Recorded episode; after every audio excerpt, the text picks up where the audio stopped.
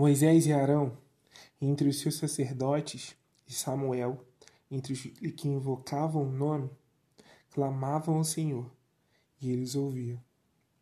Falava-lhes na coluna de nuvem, eles guardavam seus mandamentos e a lei que lhes tinha dado.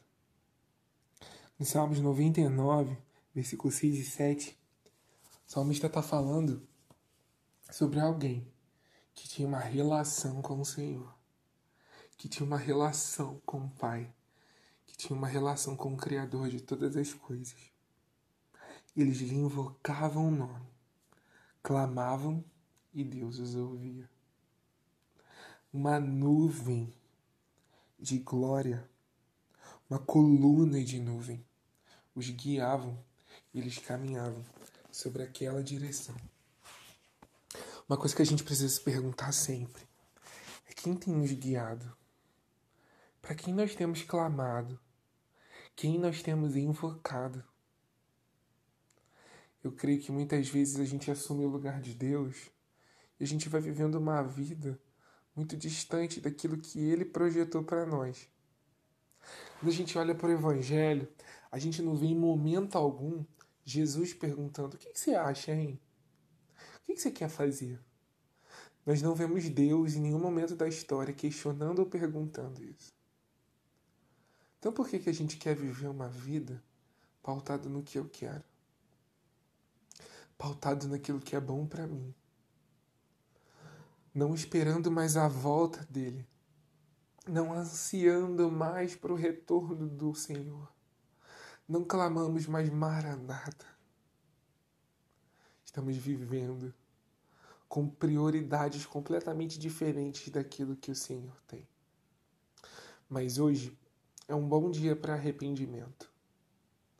Hoje é um bom dia para a gente se realinhar e fazer aquilo que é da vontade do Pai.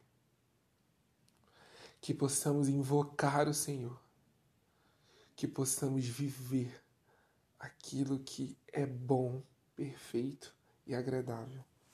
Para que a gente possa ser como Moisés e Arão, como o salmista está falando, que invocavam o nome do Senhor, que clamavam o Senhor e Deus os ouvia.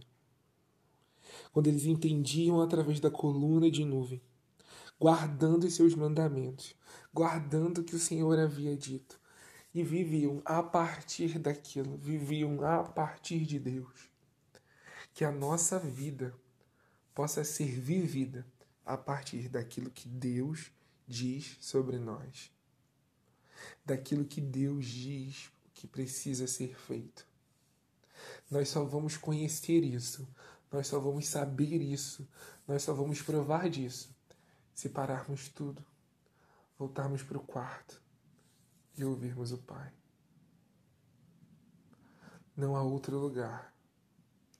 Não são nas plataformas, não são nas reuniões, não é no meio da multidão, é no quarto. Entre no quarto, limpe a poeira, coloque as coisas no lugar, se assente. E invoque o nome do Senhor.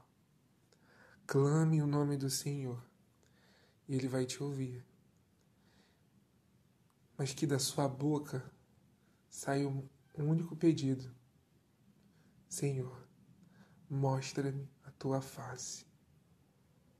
Que eu te conheça, que eu seja apaixonado pelo Senhor. Que você possa ser vivificado, restaurado, reposicionado alinhado com o Senhor. E que você possa, a partir desse instante, viver algo novo.